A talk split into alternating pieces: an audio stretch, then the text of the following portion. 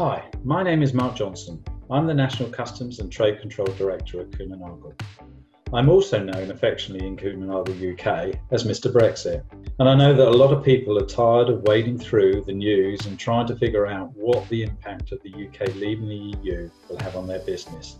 This podcast will cover the burning questions we're all asking about how Brexit will affect trade and the logistics industry.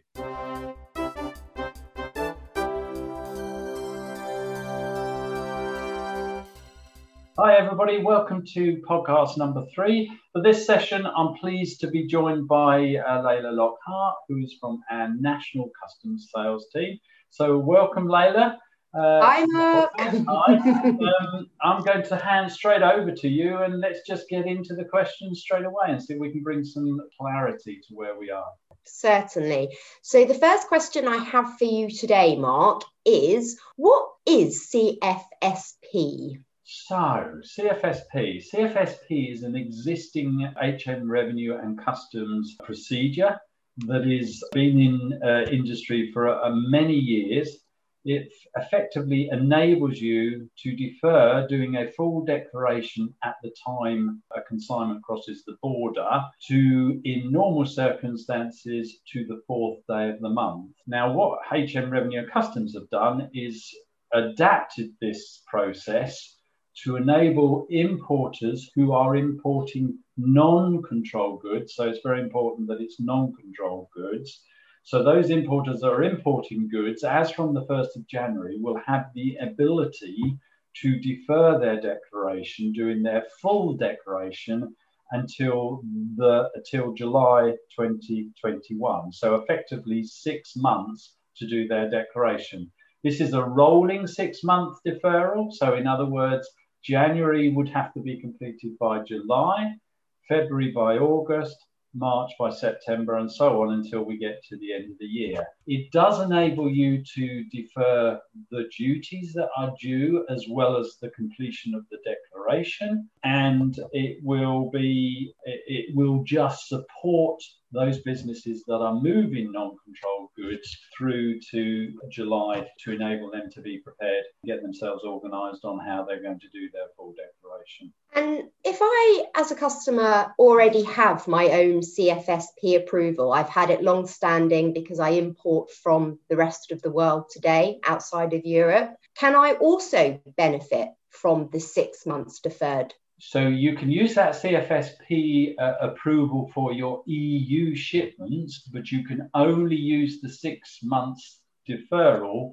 for EU shipments. So if you use CFSP today for third country goods, you have got to continue to use that CFSP approval in the normal manner, which means you have to do your declarations by the fourth day of the following month. So it, it is important that with a CFSP approval already in place, you utilize it as it is designed to be. Okay, that makes sense. I understand with CFSP, it's almost like a two step process. Are there any other additional benefits that a customer may see outside of the deferring the duty? If a customer is struggling to make a decision as to whether they want to go down the CFSP route, can we provide them with any additional benefits outside of the cash flow? So, of course, the additional benefit is not having to have all of the complete data set required for an import declaration at the time it moves across the border. So, as an example, you may have a vehicle that loads in Paris at five o'clock, shuts the door on a Friday night, and it would be in Calais by three and a half hours later, so half past eight. And if you're not in a position to provide the data set for those goods that are on that vehicle in the required manner to have the import declaration done at the time it arrives on the border, then that vehicle is going to be stuck at the border. So the idea of, uh, of introducing the, the CFSP and having that staged approach is you can provide that data set at a later date, i.e., uh, six months on. Of course, it's optional. You may choose to, to, to want to submit that declaration for January as per the normal fashion by the fourth day of the following month, or you might want to do it in March. You've got that time to do your declaration is completely up to you, but it has to be done within that six month uh, regime. And of course, I guess then whether you choose to apply for CFSP is also the customer's choice as well? There's there's no mandate to use it. Uh, no, it is the customer's choice. You do not have to use it. You can do the full declaration at the time if you can get the detail to your intermediary to do that declaration before it crosses the border. However, what is really important is if you are going to use this staged approach and defer those declarations, you start using it in January. You have committed to getting your CFSP approval in place before July. So, whilst you don't need the actual approval authorization come January, if you use it in January, you have effectively laid down the card that says you're going to get your CFSP approval in place by July when you come to do your final declaration. But obviously, if I choose not to go down the route of CFSP as a customer, then that becomes. Fine. You just do a full declaration at the border, but you need to make sure the data set is up with your intermediary, correct? Perfect. Thank you, Mark. I have a, a few questions around uh, deferment accounts. Can mm-hmm. you give me an overview on what a deferment account is and how do I go about assessing the credit limit I might need? So, a deferment account is effectively a way of deferring the duty on a normal customs declaration so effectively, it's an account that you have set up with HM Revenue and Customs. You need to have it guaranteed by the bank, although the government have allowed for Brexit an easement where you will not require a guarantee for the level up to £10,000 per month. So that's a waiver to get that guarantee. So the idea of the, the deferment account is uh, you must have it if you're doing CFSP because you need to defer your, uh, you, you are already declaring you're going to defer your duty. The idea is the account is set up for roughly the amount of duty you will pay in any one month. So a deferment account normally works on a monthly basis. You account for the duty and VAT that is applicable through that month. And then on the 17th day of the following month, HM Revenue and Customs come and ask you for the total sum that you have put on your deferment through the previous month. Of course, uh, I mentioned VAT. The government have introduced PVA, which is postponed VAT accounting. So as from the 1st of January, you can utilize PVA, which means that you will not have to account at the time of import for VAT. You can postpone that and account for that through your normal VAT returns. I guess what's really important is that you try and calculate what your predicted duty rates are going to be for any trading month so that you can set up an account that is going to be sufficient to cover the outlay of that trading month. If then a customer had zero rated commodities, Mm-hmm. and they were going to utilize the new postponed VAT accounting model, would they still need a deferment account? So you wouldn't physically need it because there is nothing to be paid at the time of import or indeed at the time of deferring. So effectively, no, you don't need a deferment However, a really important point here is if you're going to use the CFSP, you do have to set a deferment account just in case there should be anything that you bring in at a later date that does either attract duty, will only attract duty. Is it possible to use your intermediaries deferment account? Yes, absolutely. You can use your intermediaries. That's a commercial relationship between you and the intermediary. So uh, you would have to get some sort of agreement on. Uh, the intermediary paying it on your behalf and whether they want clear funds prior to delivery or whether they're prepared to give you credit and whether they are going to mm. charge you for utilizing the facility. But yes, you can use intermediaries. And you mentioned about the postponed VAT accounting, Mark. Is that just for EU, or am I right in assuming that if I'm a customer that I import from a third country today, I can also utilize postponed VAT accounting? Yeah, that's a brilliant question, Layla, because I'm not sure that that is necessarily out there. So the postponed VAT accounting was something that the Chancellor brought back, in in the budget back in March of this year. So it applies to all imported goods, whether they are third country or EU. So actually, if you're an importer of import uh, of third country goods, you will actually get a positive cash flow injection, albeit that we might be paying duty on uh, EU goods. You will get a positive impact of 20% because you only have to account for it through your VAT returns and not physically pay it and claim it back. So it is a good it is the one of the good news stories out of Brexit. So potentially, then my deferment account limit might go the other way. It, it, could decrease as opposed to increase as a result of Brexit. Yeah, and that's a, a, again that's a very good point because I think most people are thinking, oh my god, I've got to increase my deferment account. Well, actually, you take out twenty percent, and all of a sudden, no, you're probably not.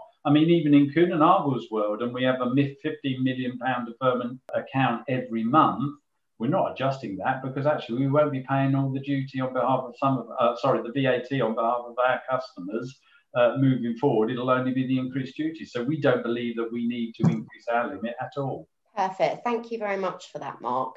Moving on to the EORI number, can you tell me a little bit about how I go about getting an EU EORI number? I have a UK one currently, but do I need one in the EU and how do I get that? So, if you are uh, acting as the importer of record in the EU for GB exporting goods, you will need an EU EORI number. So, an EU EORI number can be set up in any EU trading country, so any of the 27 that are remaining. But what is really important is that where the goods physically go, so you might set up your EU EORI number in Holland but the goods might physically go to France, you do need to be VAT registered in France, and your French VAT registration must be linked to your EU EORI number. That last bit of linking whatever physical country of destination within the VAT number to the EU EORI is something that a lot of organizations miss. So that's really important you do that. But again, it is only when you are acting as the importer of record in the country, in the EU, uh, as a GB organization. And that would be dictated by my Incoterm, is that correct, Mark? Well, yes, if you're delivering delivered duty paid, then uh, the responsibility for your imports lies with the seller on a GB export. So uh, you either, and which is what we would recommend, change your Incoterms to DAP because actually DDP doesn't really work in a post-Brexit world because the responsibility sits with the seller. So our first advice in regards to terms would be to try and change them to DAP um, because otherwise there is a conflict in the in the customs declaration over the representation type. And I assume that works in reverse if uh, you were a UK business collecting out of the EU on an ex works term. I, I assume that's the same. Yeah, yeah. I mean, ex works out of an EU is only the challenge around ex works terms out of the EU is only the issue about acting, acting as the exporter of record because your seller would not want to act as the exporter of record because the terms are ex works. So DDP for EU to GB is exactly the same as, as DDP for GB to EU, but it's a it is a bit of a minefield, but it's one that really hasn't landed on, on organisations' radar screens. So for getting an EU EORI number, very similar to the way you get for the GB, only different landing sites. So for a GB EORI number, you go to the gov.uk website. For an EU EORI number, you go to the eu.europa EU website. So to get your to apply for a, a, an EU EORI number. I would say that some countries are allowing you to apply for an EU EORI number, but they are not issuing them until the 1st of January. One country in particular is France. That's something to bear in mind. Perfect. Thank you very much, Mark. You touched upon DDP and Incoterms in, in your last answer.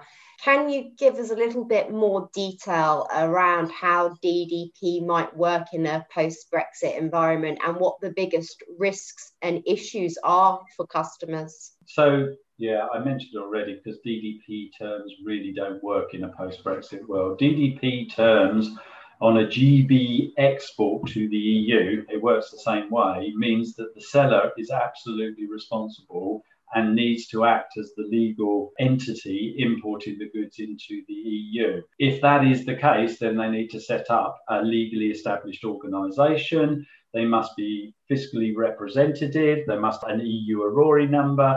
they must have a EU VAT number, and they must physically be registered in one of the EU 27 countries. So it really is a challenge, DDP terms, and our recommendation would be actually don't continue to trade as DDP terms, but change them to DAP, which is delivered at place. Those terms work far better in a post Brexit world.